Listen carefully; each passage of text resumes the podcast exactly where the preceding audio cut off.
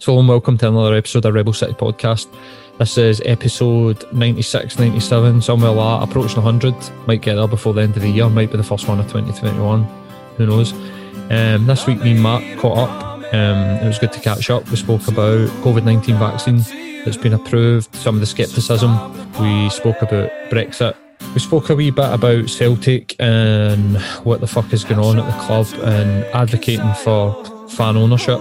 We also had a catch up about some of the SNP NEC election results and what that meant, and sort of asking where are we with GRA. And then we spoke about our usual sort of recommendations and actually like come up with quite a good list of stuff that people could watch if you're bored. Thanks for anybody that's listening to the podcast. Um, we're seeing like good growth, especially in America. We'll get the Spotify statistics through for the end of the year, and we're seeing some great numbers. So thank you very much.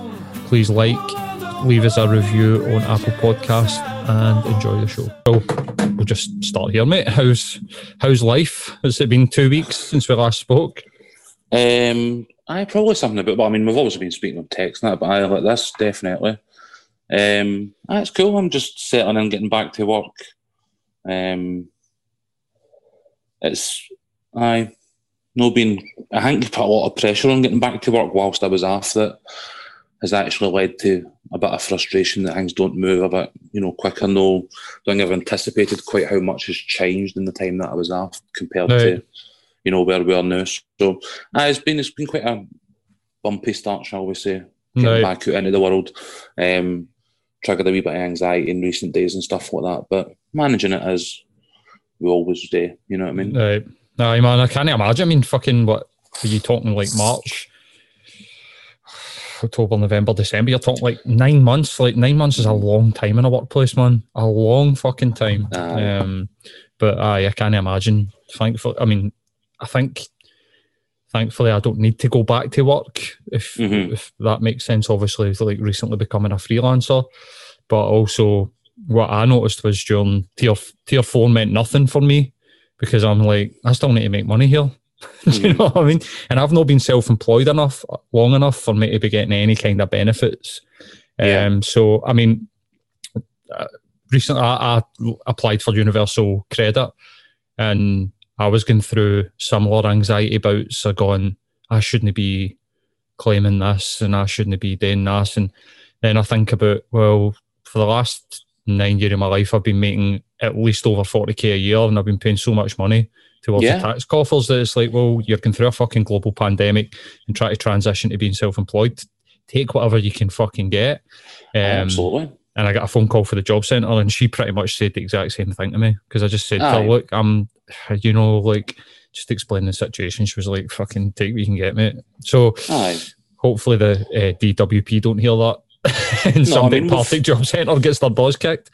But No, no, I mean, we've we've talked about this with other guests in the past as well. Is that these aren't the they're pitched to us in the media as entitlements, so that we feel bad about taking them. But these are, you know, contributions that we've made over an entire lifetime of working. So no, you should absolutely seek out whatever you know additional supports there when and when it's needed. You know what I mean? That's what it's Good that's news exactly is- what it's there for.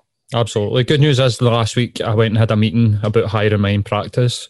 Um, and that that might sound fucking massive. It's only Mhm. 10 hours a week. Um, I'll have a room at Charing Cross in the city centre come Yeah. mid January, late early February, um, which I'm buzzing about, to be honest, mate. Um, I've had a, a friend who's basically a client and she rents a flat in the West End that she turned into like a sort of personal gym.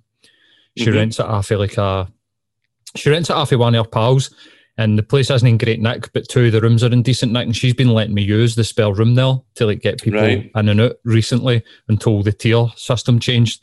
Mhm. But I, am like, I do kind of want a business address. Um, Yeah. So I went and seen a wee place at, during the week there. And um, I am January, come Jan- middle of January, or they were saying maybe late February because they're getting some renovation work done. yeah. Basically, like six wee rooms in what used to It's be the a place that tenement already, they already they already specialise in that type of stuff. I think I know the place that you're talking about. Mhm. I've obviously looked them up and you know my own research and stuff like that. Um, so I, I'd look forward to that. That's brilliant, mate. I'm glad to hear that. I know you were. It was part of what you were talking about you know, as the redundancy came in and stuff like that. So it's good to see it moving.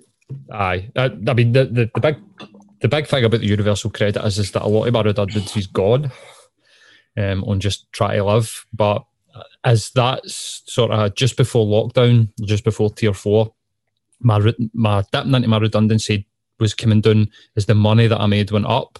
Mm-hmm. So I've got a wee bit of a cushion left there, but if I hadn't applied for universal credit, it would have been gone come the first of January, and then I'd have been getting into the new year probably applying to become the store manager of the Sky Store that's about to open in Buchanan Street. Um, and actually, what happened with the practice was I walked by the Sky Store, and I instantly went onto the website, see if there's a job up, and looking at the jobs, and then I was like to myself, I don't want to go back there. Mm. I don't want to go back to being a, a retail manager. I know that I was looking at it, I was like, Sky are just opening places. It's exciting. They'll probably open more places. I'll probably have a chance at regional and all that. And then I was just like, just remember your happiness. Mm-hmm. you know what I mean? Aye. So then I decided to have a wee Google and then just go, no, do you know what? I'm going to double down because it's been really successful so far. It's Mhm. just that obviously with like Corona, I've not been able to scale things quite as much as what I would have liked. Yeah. But before tier four kicked in, I was making enough money to survive. So I'm really happy with that. I think I spoke about that last time we had a conversation, but ah, aye, it's Aye, definitely come I'm just- before. I'm just going to double down and just go, fuck it, man. Just rent a place and just see what happens, man. This is it. If you're taking steps towards your own happiness, then you know what I mean. There's going to be moments where circumstance, you know, asks you to cause que- or causes you to ask questions about it and stuff like that. But you know what I mean, if it's been working for you up until the questions were asked, why no double down and why no stick with it and see it through? You know what I mean? Like, That's it, mate. Just self doubt. You know what I mean? In. big time. I really need to talk to me about that this week. Um, but Um, aye, man, that's that's my wee update on my last couple of weeks. Other than just the texts that go backwards and forwards. Obviously, we don't go you go don't go too deep on text messages. It's been mainly first sort of subject or I've got in my list is I know that we don't want to be a football podcast, but honestly, like a lot of the sources. thing we've been texting back and forth for the last fortnight has been fuck's sake Celtic? Uh-huh. and a lot of the source of my unhappiness in the last couple of weeks has been Neil Lennon. So um, I'm going to use a, a bit of an opportunity just to have a, a vent and have maybe an in-depth conversation that isn't pure. How is he in a fucking still in a job right now? Like what the fuck, mate? it's every Celtic game that text message gets sent like, "What the fuck is going on?" Aye. Um, did you see the It's statement for the board? weeks. I did, I did. I. it's. Mhm. I mean, in, my view, like, there is never. I I can't think of another football manager, eh, not even just with Celtic, but like anywhere who was in more obvious need of getting binned. Like, I mean, and that's maybe a bit harsh. I love the guy; he's got a great track record with us, but he's now moving into territory by digging his heels in. He's he is starting to sully that sort of affection. Um, but certainly in some sections of the support, like the board. I mean, they should have acted at the international break, and they should have just taken that two weeks to reset and try and start to build a bit of momentum, knowing that there was no expectation on things like the Europa League games and stuff like that. Um, but they've blown the opportunity to do all that now, and they're left with no other option but to double down because they've dug their heels in because they didn't want SBC to be given into protest, and then a week later there's more protests. So I mean, they can't, you know, the week after turn around and go, do you know what, guys, you are right. aye, Well, they could, they could, but they won't. Uh-huh. You know what I mean? Like, That's what I was going to say. They could do that. I would. I would just think like, where's the line?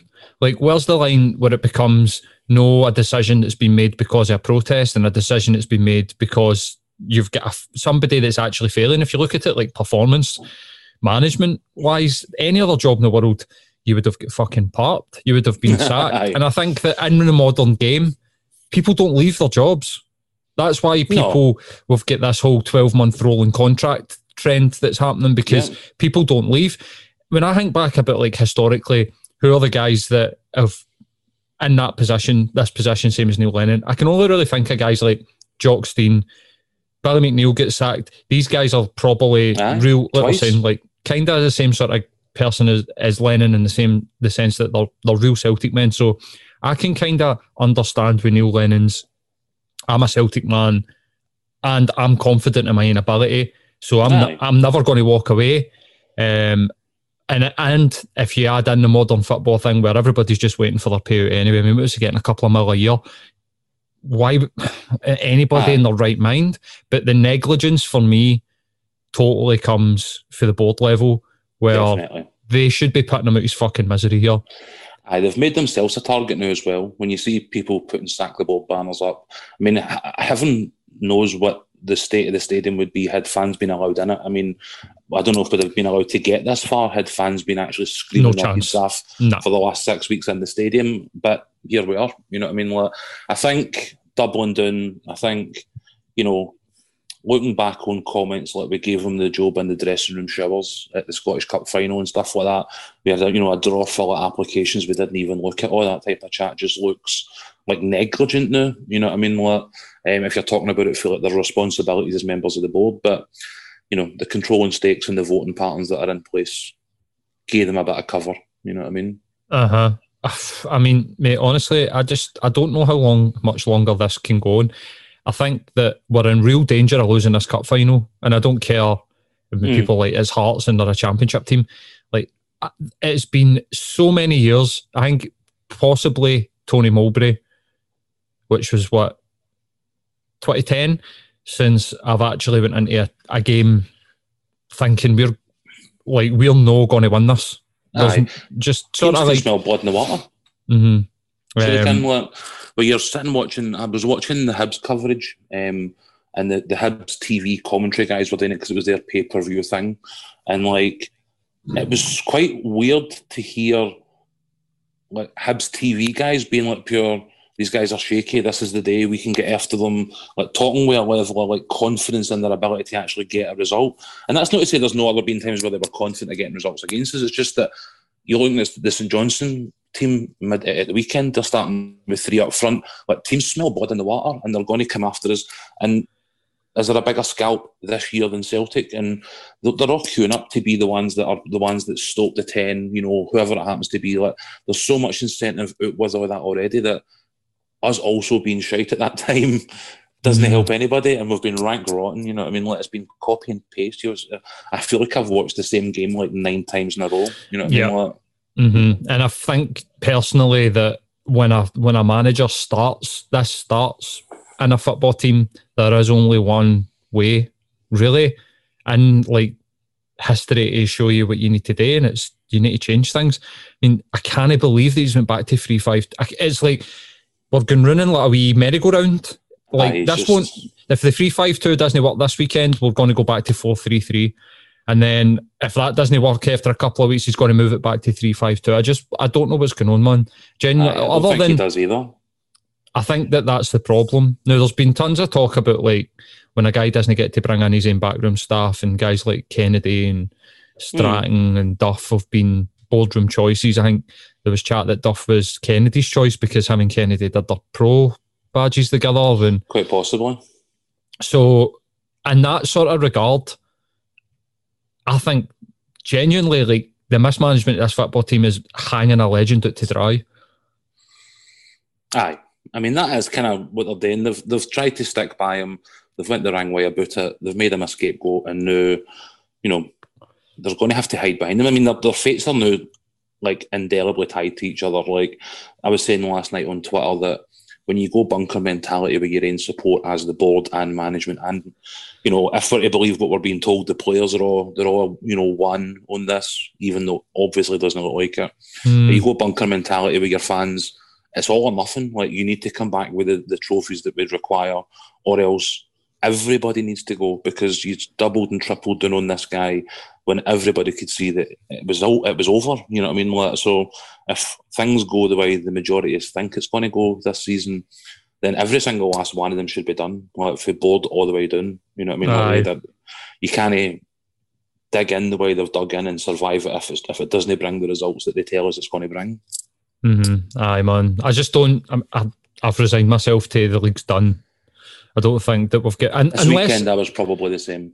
aye, I think like I was saying to um, somebody who was talking to them about it. It was like, well, obviously you're not going to give up all hope. You're going to think, look, well, if we have a couple of good, I don't see it happening, but if we have a, a performance like a decent performance. They drop some points somewhere, and we're like, right, we could get ourselves Mhm. back into it at the end of the day. As, but I just don't see it happening, man. And like you're saying, even that game at the weekend, every week it's the same post match interview. I need a good performance. I'm hoping to Aye. get it. what are you doing to try and get it? They're just nothing has changed. Playing about like, with players' lounges. Well, it's uh, we've, we've done the feng shui, you know, at the training ground, and really, with, with, I there was like it was like a, a lot of these players don't know each other yet. And COVID has meant with social distancing and blah blah blah. So we're trying to put together a space for them in the training ground where they can socialise and social distance. And you're like, hold on, we've got four players we signed this summer that have everybody else has been there at least a year. How do they know know each other? You know what I mean? Like, so there was sports psychologists. As I say, there's been a hundred different formations. There's been a hundred different lineups. I mean, one thing I'll give Lenny credit for is that he has clearly tried absolutely everything that he can think to try to turn it around. like there is no doubt whatsoever that he has no tried every single batshit idea that has crossed him or his coach's minds. But none of them have worked. You know what I mean? Like, so at which point do you go, right, man? Let's just let's just call this. You know what I mean? Aye, absolutely. I think the com- people making comparison about the first spell and look like some of the guys that are still still backing him. Look at his record in the first spell. It, it, it's like almost try to compare apples and oranges. Man, he had like a Aye. five five man backroom staff of people that he brought in, and now it's just him. And it's like if you've ever seen the Damned United or know anything about Brian Clough, it's it's like a sort of cocktail of what works. And you'll mm-hmm. know that yourself for a workplace. You couldn't build a team in a workplace that worked really, really well and then take the guy that just so happens to be the figurehead and put him into another place and expect him to do the same job. Because aye. if aye, if any team's worth its salt, everybody's got its part to play. So I'm just, I'm scunnered, mate. I'm absolutely fucking scunnered. Like, I think resigned is the word. When you said that you're resigned, that's kind of where I've been the last few weeks, where I've came to this almost like nihilistic acceptance it, where I'm just, I'm like watching the games on a Sunday and a Thursday just as an act of Aye. pure self harm. So I'm like, you know I mean? Aye, man. Like again, if we go back to what we were saying earlier on, mate, absolute negligence at this football club, and I think that's probably been one of the reasons why Brendan Rodgers has just fucked off. Um, well, I mean, Lenny pretty much cited that as the reason he left the first time. You know what I mean? Like, so mm-hmm. not a lot's changed in ten years. You know what I mean? Like, it's just that we've been just above the rest to the extent required. You know what I mean? Like, I think that's a wee bit less true in the last sort of three or four years where we have cruised. But I mean, all things come to an end. There is a natural feel to, you know, having maybe achieved the 10 and then starting to see the team and the coaching staff in the boardroom break up and, you know, fresh blood to come in. But looks as though we're being forced to consider it maybe like six months earlier than than we probably would have in the first place. You know what it's I mean? Man. Positives, I, Celtic trust thing. Aye. Fans mobilising. Talkie try to take ownership of the club back. Like I'm, I am all up for that. And as much Definitely. as we've popped our season tickets, and you in the last couple of years, me in the last sort of four or five years, um, due to like sort of different things, mm-hmm. I would be well up for for even low level investment in some sort of trust. Aye, um, definitely. Because like I think it's about time. Models that go around Europe as well. This is all stuff we need to be looking at as we go forward. You know what I mean? Absolutely. Um, I don't see any positives in it, but you know, I'm fairly glum most of the time I'm, anyway, so that's probably I'm doing, not that much a surprise. I'm doing my best Alan Stubbs impersonation, try to fucking no, polish a top deal. It's like no, you did a terrible Stubbs impersonation because I understood every word that you said. oh, poor Alan Stubbs, man. Aye. Stubbsy. Anyway, will we did, move on for fucking aye, depression at Celtic, man? Aye. I think something that's no depressing was was seeing some of the the, the, the first vaccines getting administered today. Um, the mm. England and Scotland had their first COVID vaccinations, and uh, I got a wee chuckle at the forties to be honest with you because they were clearly just you know Anne Anderson who was at the top of the, the register, who was sat in the wee chair and got a jab after nurse. But the, the tweets and like the kind of coverage that came alongside it was talking about them like, this is Anne, you know, the first in British history to be, as if she were like a national hero. And it's just like some wee wifey who has went to the GP or the hospital that day for, you know, what she sees is basically a flu jab. So uh, some of the, it's nice to see it, but I think maybe some of the coverage was tiny wee bit OTT. Aye. But at the same time, I think 2020 has left is that desperate for a win that can't really complain too much about it. But I, I did find it quite funny. So We're going to end up seeing Anno in a fucking Tory campaign or a her and Matt Hancock. Matt Hancock put being on a coin. uh, a commemorative coin. This commemorative coin. I it, it was feeling a bit sort of like, and even when it was announced, and there was a lot of sort of MPs and government officials and that coming out going, "This is it. Like we've beat it." Mhm. And I was almost like, "We need to calm down a bit here." Like, we've, what? I mean, I'm going to go and take it first opportunity, Oh, right?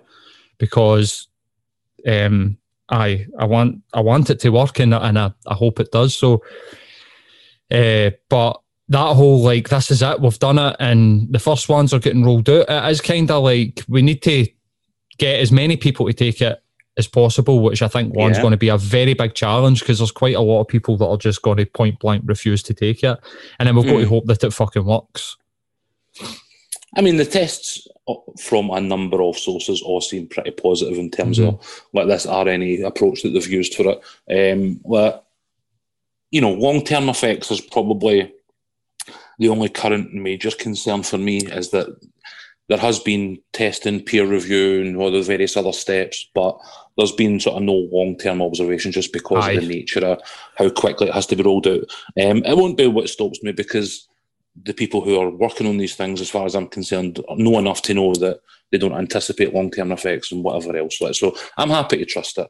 Um, but there is a, a worrying amount of folk who have, you know, disconnected um, and, you know, live in their wee fiction that we've discussed before in the past, you know, that disconnect between the fact and fiction of what's actually going on. Um, I found it quite funny, like in terms of the the Brexit angle for it, like you know the way that the Tories were ta- talking as if this was this was it. This was a triumph for Brexit. tri- this triumphalism that they were kind of hitting out with during the week about how the UK would be the first to administer it, and it's because of Brexit and blah blah blah. And you're like, in actual fact, like, I think I read it was like, it another angry voice or something like that? The, the feed, um, where they were talking about how the fact that the EU's vaccine regulator was actually in London, but as a result of like Brexit, it's now moved to Holland, and you're like, so Brexit actually stopped the vaccine from being discovered and made in the UK, and Uh-huh. that in itself, I think, could have been something that they went, yes, we come up with this vaccine and it's now being rolled out, but in actual fact, you know, their political ideology meant that it was actually Dutch people that are largely responsible for the vaccine that will be taken. Um, so how, so it was the exact opposite. So how come Britain was the first? I mean, as much as like I see the broad news, um, I don't get as I much a chance. it first.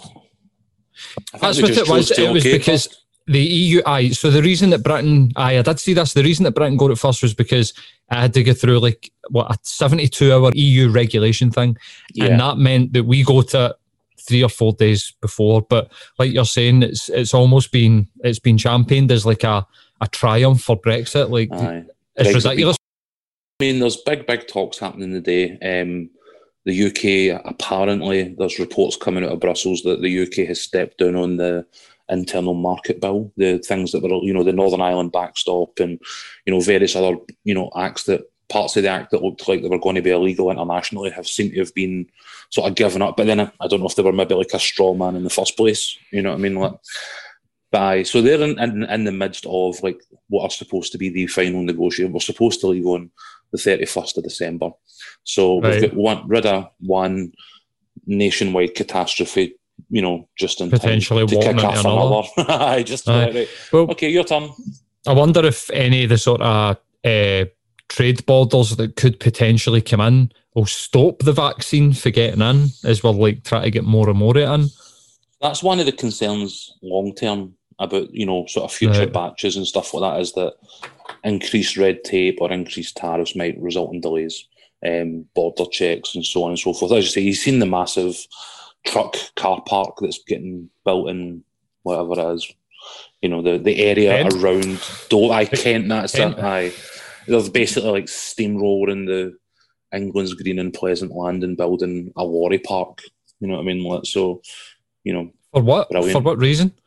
Because they expect lorries to park up there whilst they process them, there's going to be so many of them that they have to essentially concrete or, you know, one corner of the country to make space for them all. For fuck's sake. Aye, so aye, this is the kind of disaster that they're talking about. You know, they're planning for, but the chat has been completely disconnected. And again, it's that thing where Mhm. you know, this government has been guilty multiple times of encouraging that disconnection between fact and fiction, never mind and their rhetoric versus their planning, whether it be, you know, taking credit for shit that went somewhere else directly as a result of their actions. You know, I mean, it, it just, you could be here all day stacking. Aye, absolutely. I mean? Did you I see the. Brexit's another one. Uh huh. I, don't, um, I mean, the last I heard, they had an oven ready deal. that was the last sort of sound bites that I heard, but yeah. clearly it's been fucking needed defrosted before they fucking stick it in the oven. But it's, I mean, it's a shambles. I mean, it's. I think Johnson actually said the day that anybody who took his comments as um, an oven ready deal as an, an oven ready trade deal or woefully misrepresent them. So he's now trying to roll it back, saying that when he talked about an oven ready deal, he wasn't talking about a trade deal.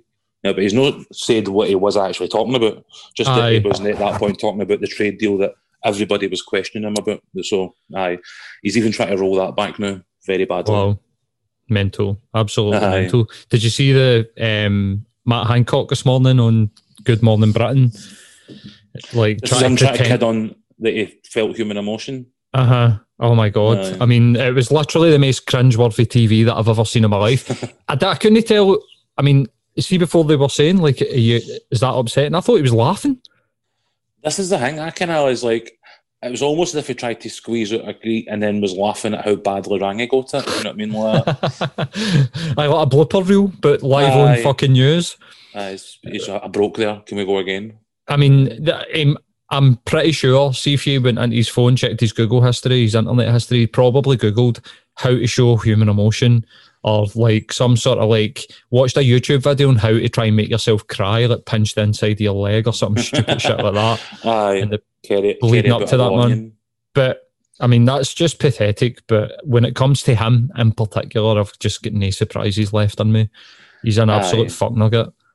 Maybe hang on, but maybe that is one of the very few times in his life where he actually felt something close to human emotion and like his body has just no known how to process it. You know what I mean? Because that's something that, you know, he can't have really experienced a lot in his life. You know what I mean? So mm-hmm. maybe that's what Matt Hancock crying actually looks like. You know what I mean? Like, I'd hate to see what his cry wanks are like. brilliant if it was. You know what I mean? Like every, every time he got emotional, he just looked that ridiculous. I know, man. It's just, but it was literally like a pure watching a robot or something try to like try. It was pure. Uh, it was it was horrible, absolutely horrible. It does not compute.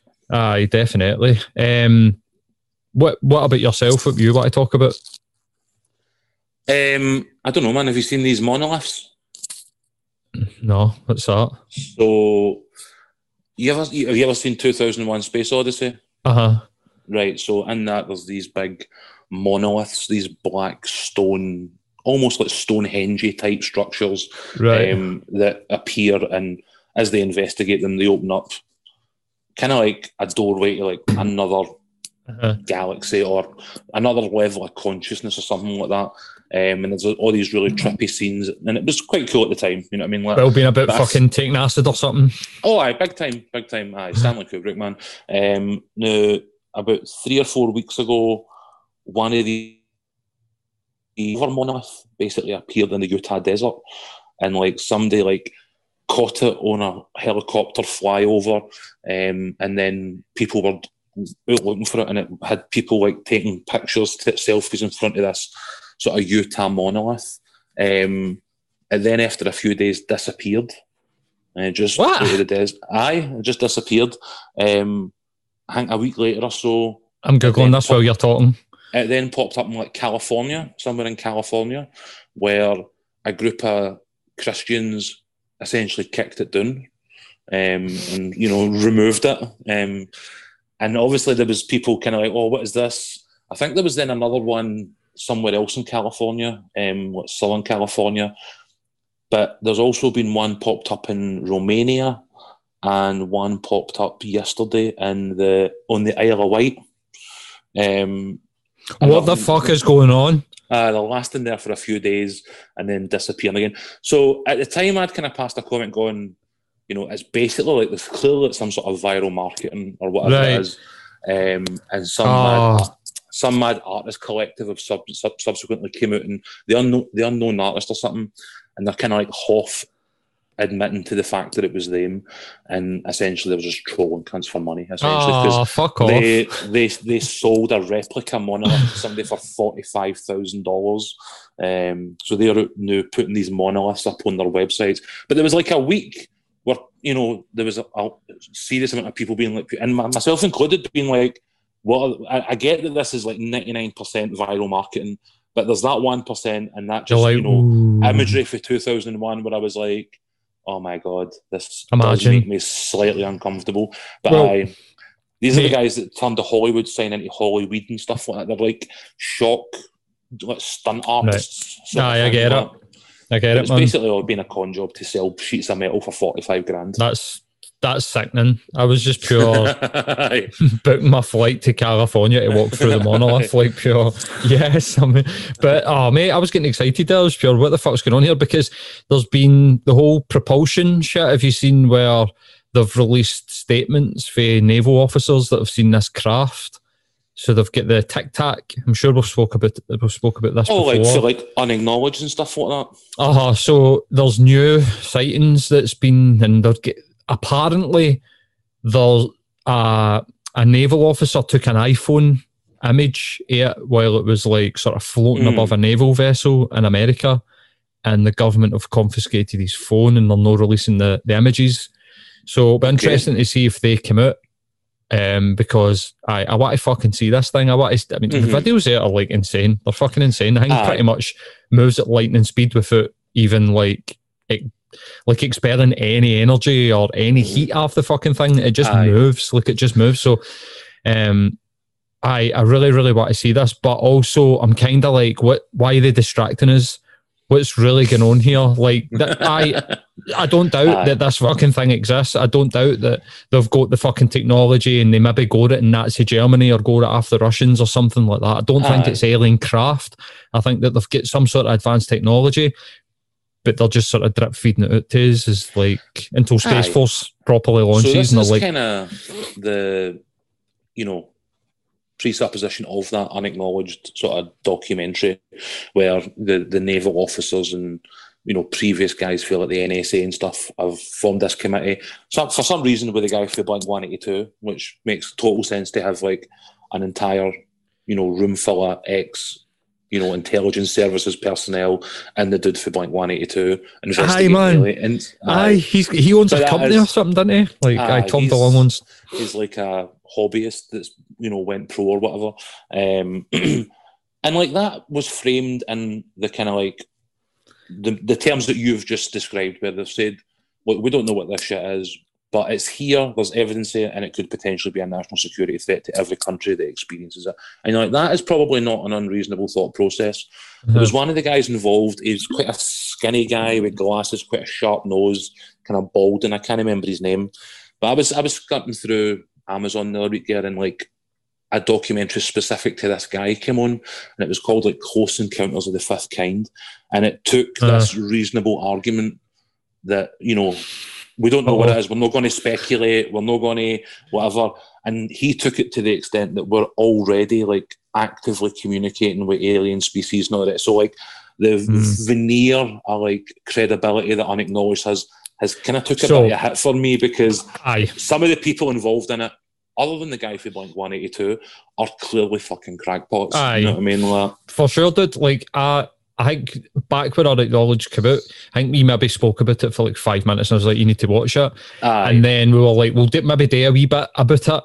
And then when I looked into that guy, that, I was like, "Oh man, he's just a crackpot. Like he's He's come away with pure all sorts." So uh, his Netflix documentary seems very reasonable.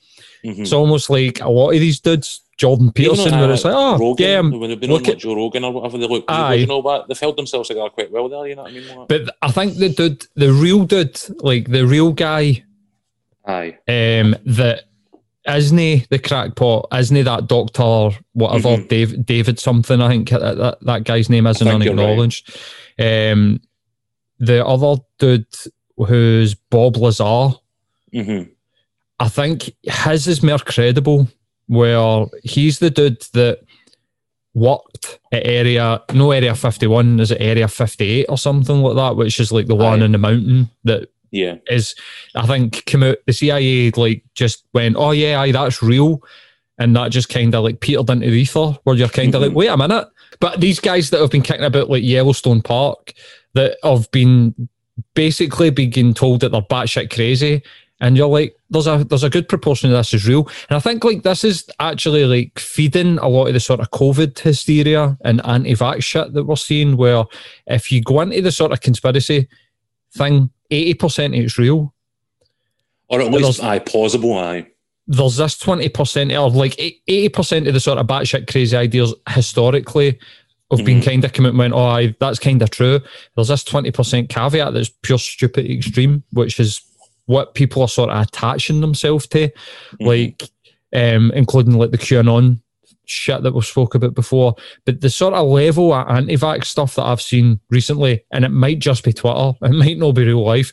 So we need to wait and see how what percentage of people actually take the vaccine has been fucking mental. But I, Aye. I'm like as I as I saying, like the Bob Lazar stuff, um, his stuff's actually like crazy. He He's the most talking about- I've seen.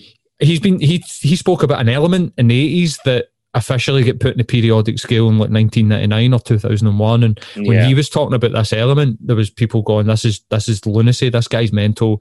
There's no record of him ever working for the government whatever blah blah blah. And it's come out again in like subsequent years Aye. like oh I he did work for the government. Oh, or I did work in this place. You're like for fuck's sake. So I've got no doubt that they've got this crazy fucking technology man um, Aye, they've definitely got some stuff that's out there probably beyond our understanding at the minute. But aye, whether that proves aliens or no, I don't know. And it's certain, the monoliths certainly don't prove aliens because No. it was some fucking hipster for LA. You know what I mean? Aye, that's um, that's so disappointing. Um, did you see the the tweet? Was it L night? But what fucking um? Oh man, I thought. Yeah, they have it. Arizona. The Arizona GOP mhm. were tweeting all night. They re they subtweeted a guy, and it said, "I'm willing to give my life for this fight." And they were like, "He is or you?" Question mark. And then the second tweet came out where it was, um, "This is what we de- do." Who we are, live for nothing or die for something, and an American flag. And It's basically like guys calling for like revolution in America. Like Aye, official Twitter feeds though. It's not like some sort of like mad guy that's like we should actually like turn to violence here. But official Twitter feeds of the fucking Republican Party in America are actually like we're going to fight this like physically. It's the tip of the iceberg, mate. I mean, the last week in American public politics has been probably. I mean, it, I think it actually gets a wee bit scarier the closer we get to you know the deadline of Trump getting punted out on his ass. Um, the stuff that we were talking about, where there was pressure going to be put on legislators to actually turn round their states' votes, is exactly where we now are. You know, what I mean, this is something that we spoke about, whatever the week after the election, is that Uh-huh. they can't win in court because it's nonsense. So the only thing they can do is put pressure on people at a local level to turn things around. Now, Trump has been phoning like the governors and the electoral, you know, organisers in like three or four different states personally. Like he himself has been phoning them, going, "I need you to basically ignore the will of your people and like re-elect people who will, on the fourteenth of December." Come and vote for Trump instead of what the sort of standard convention is and they're Uh-huh. all saying we're now past the legal point where we can even like do that. Like if we tried to do that, it would be overturned in court. And like all the Tru- the the judges that Trump's appointing, I mean, a number of the I think he's went forty cases and won one, uh, and the one that he won was the one where the, it was just that they weren't standing close enough to where they were told they could stand. right. Um, and it's, his judges have actually been heavily involved in turning them down. So to think that they can, he can put this pressure on legislators to now take illegal steps and still get by the judges that have already knocked him back is it's crazy. But these people now find themselves up like doxed. So you know, there's people outside their houses protesting. There's armed people like. You know, there's threats of Fuck sexual man. violence. There's threats of physical violence. Like, I mean, They've- people like, people were pouring out of Trump rallies on Saturday and travelling to the house of local election officials in like crowds to protest outside their houses. And Their as I say, democracy's fucked, mate. It's gone. it's I mean, frightening. the very little democracy that they had. Do you know what I Mm. mean? Because we know it's all fucking rigged anyway. Pretty much, like it's finished. I think. It, it- I mean, I don't. I don't really see this kind of this type of shit's going to change a lot. I think. Um, I, I, think you're right what you just said there, man. This is the tip of the iceberg, and I'm worried about where this is going to go. Did you see the witness that Giuliani presented to the the you know hearing midweek? So he took an a, you know a supposed witness to election fraud into this official hearing with you know senators, congressmen, whatever it was, put her in front of international TV, and like this woman, like no harm her, like she was the world's drunkest Karen. So she was like, "Where I've, you need to look this video up. Like Giuliani's drunk Karen will be like pure result number one." And she basically just slurs her way through twenty minutes of like Trump's accusations, and like I felt bad for her to an extent because you know she's there talking at a congressional or a senatorial hearing. This is where we are. Is that they think that these are the types of antics that are going to force people into changing elections, and it's still all based on bullshit. And that's before we even get to the fact that Giuliani, his main lawyer, is now rocked up in hospital with COVID. You know what I mean? Aye, I'd seen, I'd just seen there that he's actually in hospital. The last time I had seen it was, um, uh, he just got it and he was saying he feels good. And you're mm-hmm. like, right, okay. It's seen the footage of him trying to encourage somebody at the hearing to take their mask off. Right. Like, um, you know, like maybe you should have kept yours on your dick. Um, I'm, mm-hmm. I'm looking at this video and it looks like a fucking, it looks like some kind of Saturday Night Live uh, it looks like sketch. a sketch. Uh, it does. It looks like somebody's done a sketch here.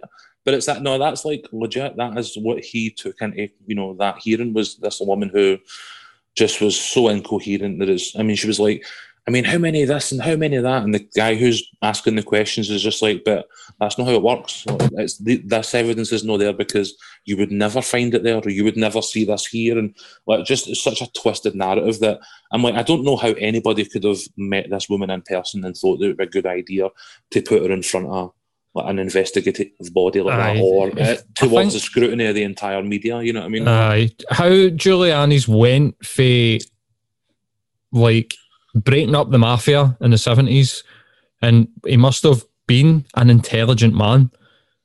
Do you know what I mean? Like he must mm. have. There's no way that I think he, he was intelligent enough to take the credit for that when somebody else did the work. I'm pretty sure. Right, but I, right, okay. But he is he is credited with it.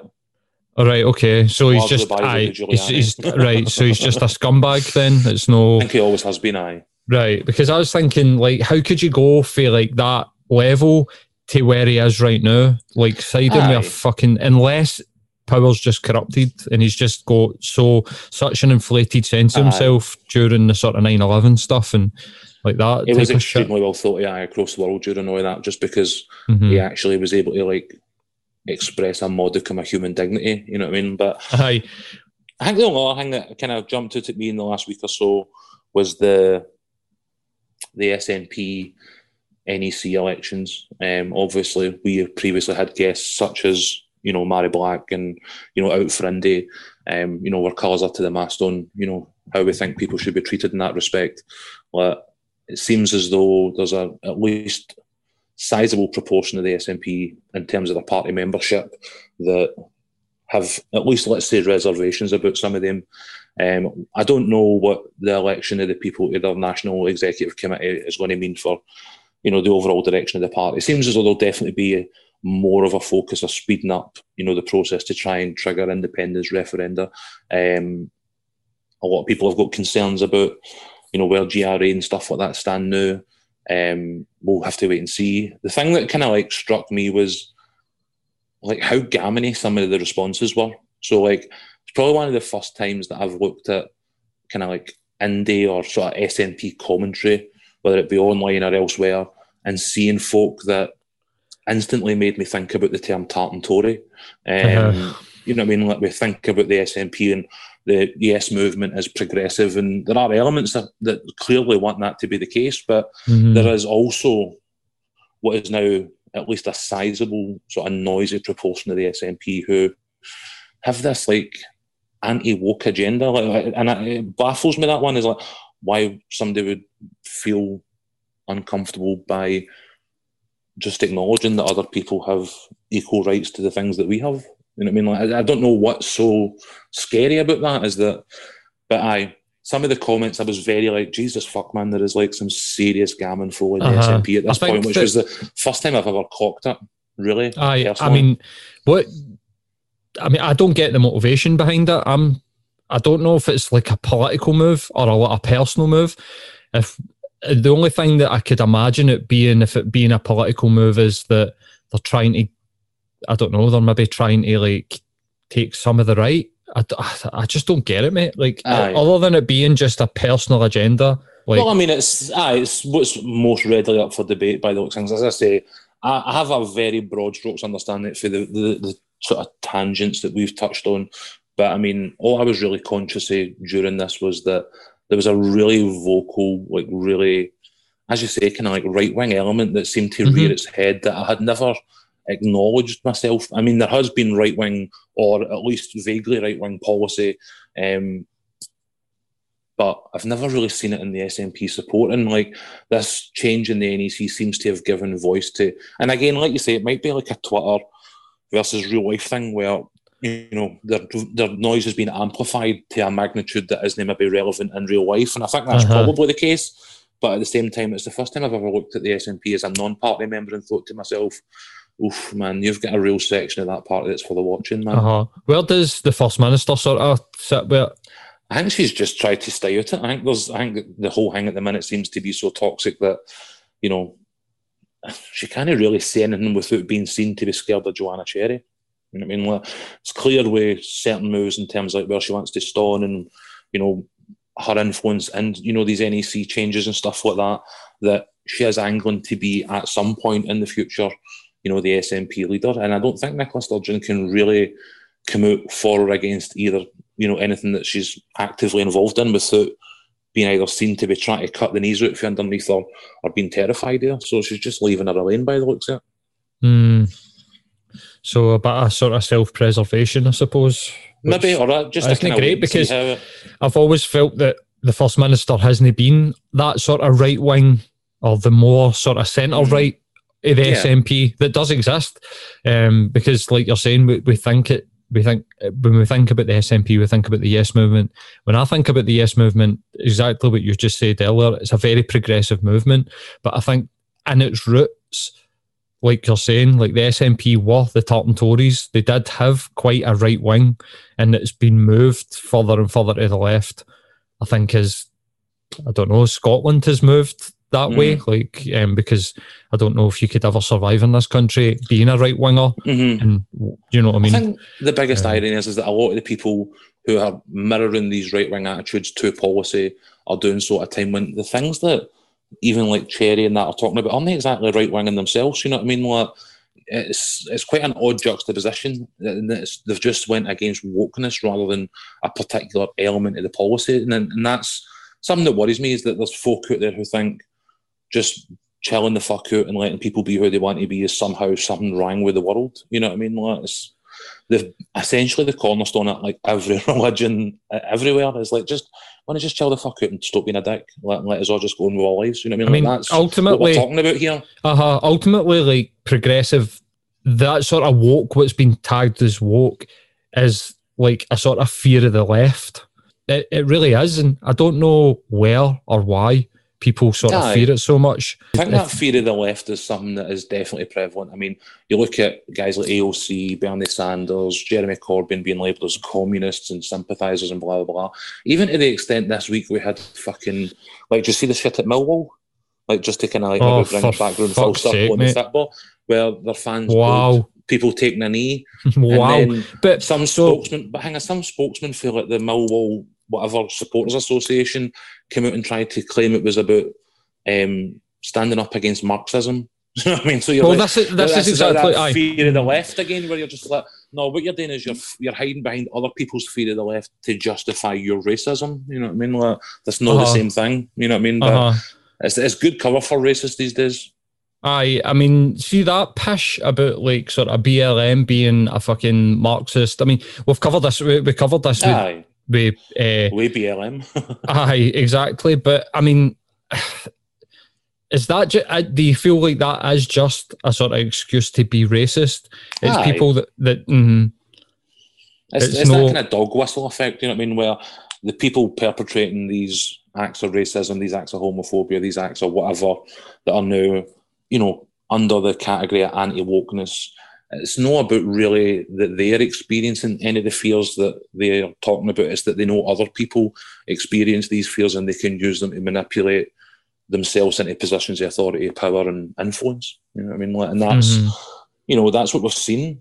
And, and you know Johnson and Trump and I don't know maybe we're just seeing like a slightly refined version of it at a lower you know a more Scottish level with something you know what I mean like but uh-huh. I, anti wokeness is one of the ones where I'm just like, I don't, I don't get it. Like all these examples within them, you know, has that like anti woke thing, and I, I don't aye, think absolutely.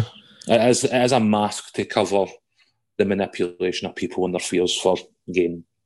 But I to be like, we are booing Marxism at Millwall, like that, that that level. Try to claim that it's that level of political thinking en masse Aye. amongst the Millwall fans is just absolute bullshit to me.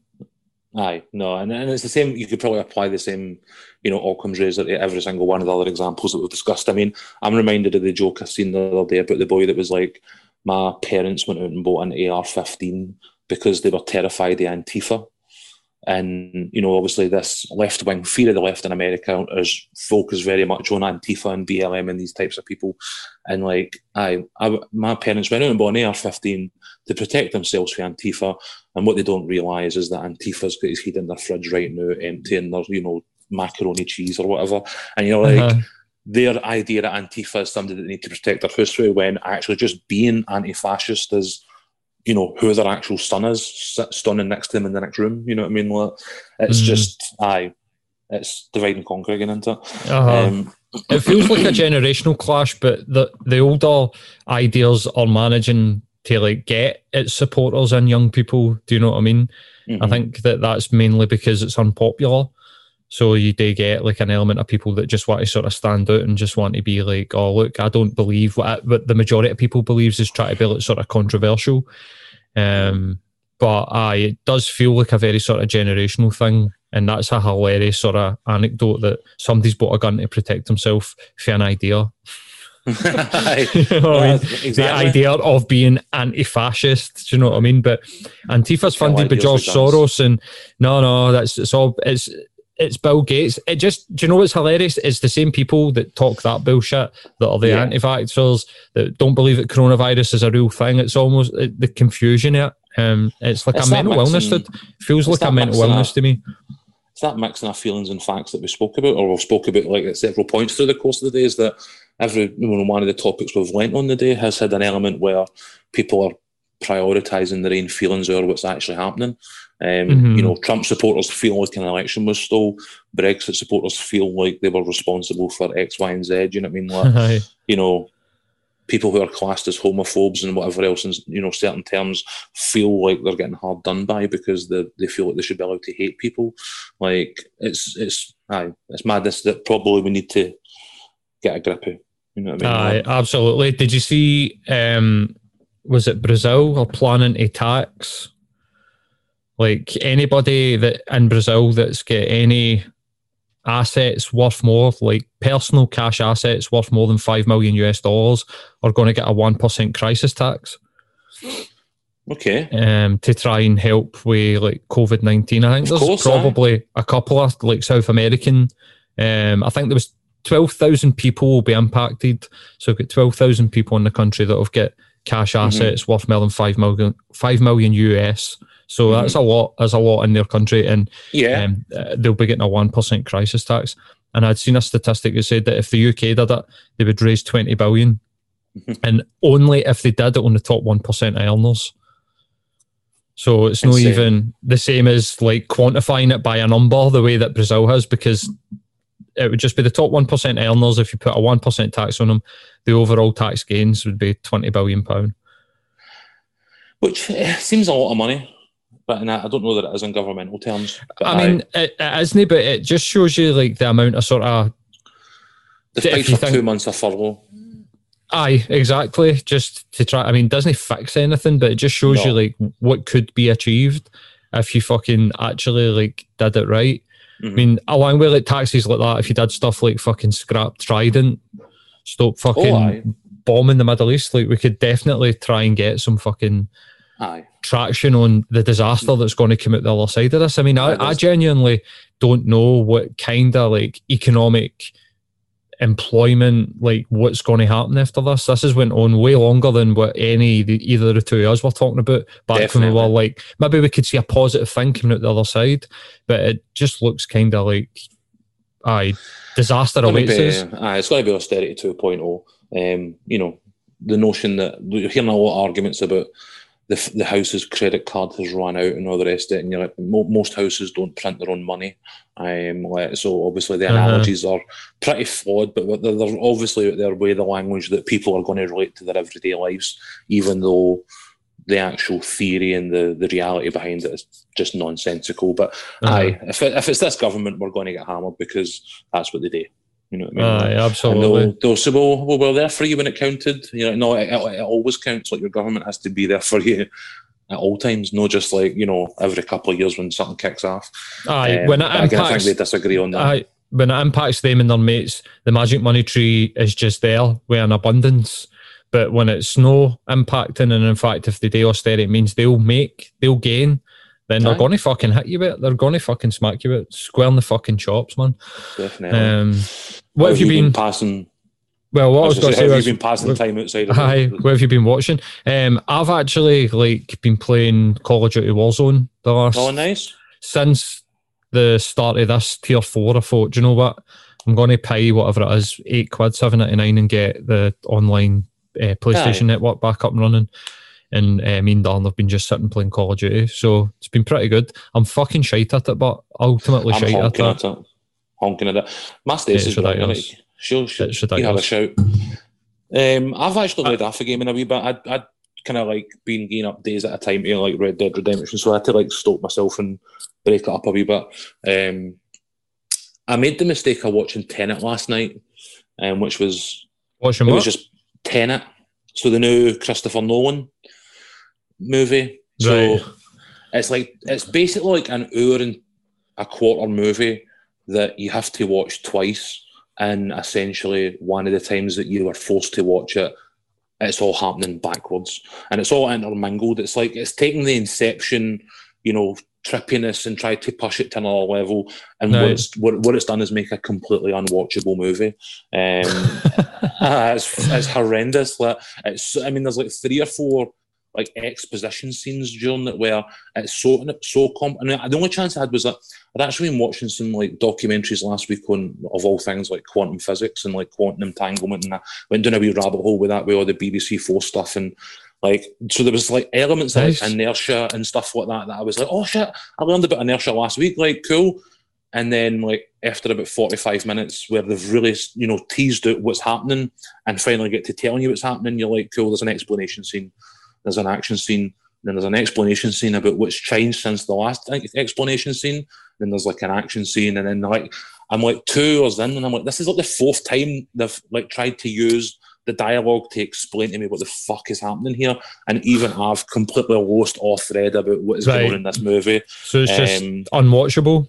I would say so. Aye, I mean, there's a bit where they kind of like just one of the explanation scenes is, is like, oh, um, you know, you're being targeted for the future, so it's like kind of future versus past thing. But everybody who comes back for the future experiences time backwards and vice versa, and like so they're all there's like war scenes where some people are fighting each other in forward motion, some people are fighting each other in like reverse, and like it's just it's just a mess. So it's like it's just like completely impossible to follow it, and there's 10 different versions of them all experiencing different parts of the movie timeline simultaneously and just Right. it just gives absolute batshit. I mean, I'd Quite like, imagine just- that.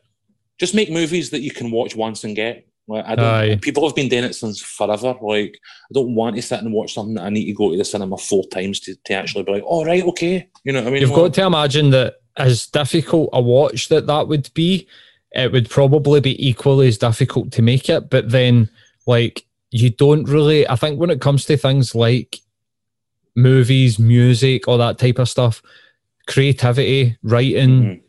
painting, maybe no painting, but the less complex, usually the better the outcome at the other Aye. side. It, it sounds like he's just fucking like wanked at a fucking He's went. He's went. A film reel and just stuck up. There you go, man. You know the interstellar thing where he's toyed with notions of like space and time and dimensions. That and was that. almost unwatchable for me, but Mhm. it's like that type of thing where people say brilliance is just like see the difference between something that's brilliant and something that's absolutely rank rotten is Aye. like a ball hell. And Aye, Interstellar, uh huh. Interstellar was just that ball hell touch of genius where I, I was like, I'm almost losing this, and then I got it. I was like, oh my god, Aye. this is awesome.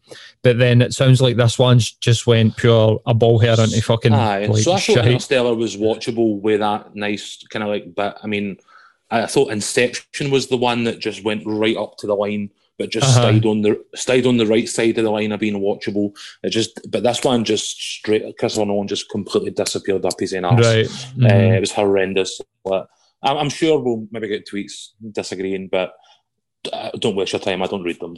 Okay, I'll stay away for that, mate. I'll stay away for that. Hey, mate, we just wrap Um, up, man. Ah, man, that's good. It's been good to catch up.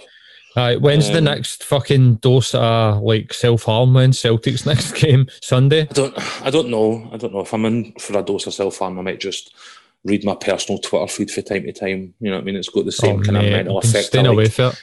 Giving myself the cat of nine tails. You know what I mean? Like, I think that's um, why I got the PlayStation out. By the way, was because I, Aye. I had I was just being like, I've, I'm staying away from my phone. I'll be honest, Yes. like try to stay away from my phone because aye, Twitter's just an absolute fucking shit show.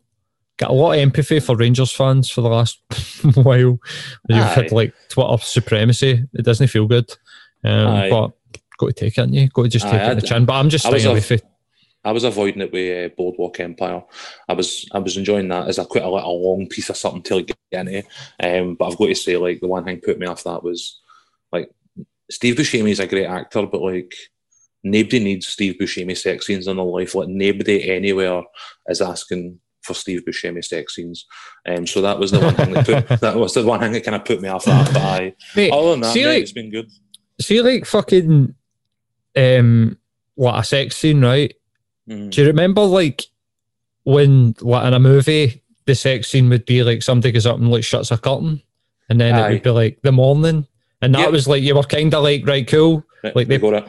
they had that right why does it need to be like you're saying like Steve Buscemi or just like why do we need to see it like it's, it's just like pure pornographic like There's one way like Michael it. Shannon as well, and you're like, again, a great actor. They need- like, I don't need to hear Michael Shannon's boss slapping against somebody. You know what I mean? Mhm. Like, it's no, it's, uh, it's no need in my life. Like, but uh-huh. other than that, other than that criticism of Boardwalk Empire, like I'm very much enjoying that one. It's kind Aye. of taking me through like my cowboy obsession now up into like, you know, gangsters You're- and you you're know. moving through history you're moving through history Basically, like America has always been dominated by robbing violent bastards. Like, that's the only conclusion we can come for these.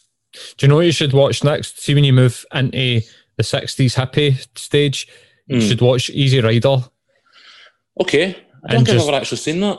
Oh, have you know? Fucking think so. amazing. Deliverance. Like you should go through like proper like like when movies were fucking great in that sort of like late sixties, early seventies, Hmm. before fucking Schwarzenegger came and everything started to get like kind of ridiculous. Um, aye, there was definitely like a sort of a second golden age of like American cinema that happened in that sort of Mhm. Robert Redford, um. Butch, Butch Cassidy, the Sundance Kid. You should Oh, maybe my move favourite in- movie of all time. move into something like that and just watch um, Enter the Dragon, like that type Yeah. of fucking thing, man. I've just created a movie night for myself, mate. I'm gonna go and watch fucking. Aye, no, sure. I was doing that like movies I always meant to watch last year, but I Easy Rider wasn't one of them. But pretty much, I've seen every other movie that you mentioned. Like Butch Cassidy's my like favorite movie of all time. But at the same time, I can't go back to cowboy stuff. I need to like I need to stop. Well, I was Aye, like four episodes into Deadwood, and I was like, this is becoming a bit of an obsession. No matter like, Have you watched? um Oh fuck! Shit. There's a movie. It's oh, do you know what would be a fucking great genre of movies for you to go and watch, man? The the driving movies, Smoking a Bandit. Mm. fucking like that type of shit, man. Um, there's one um, Horizon Point or something that's called. Vanishing um, Point. Vanishing Point. Oh my God, Aye. what a movie that is, mate. Wow. Yeah. Like, that would be a great category of movie. Easy Rider's one of them because they're on the bikes, so it's a driving Definitely. movie. You could, in fact, mate, I'm going to, I've just, aye, I'm going to watch some aye. cool movies over the next we will Stay away for Twitter. Right, I'm mate, I'm going to bounce. My man crush for Cowboys to Gangsters while you move into driving movies. We'll, we'll, recon, we'll reconvene here in about seven to ten days, all right? aye, cool. right, mate, I'm going to bounce. No worries, mate. I'll catch you soon, all right? I'll catch you later, mate. Right, bye bye.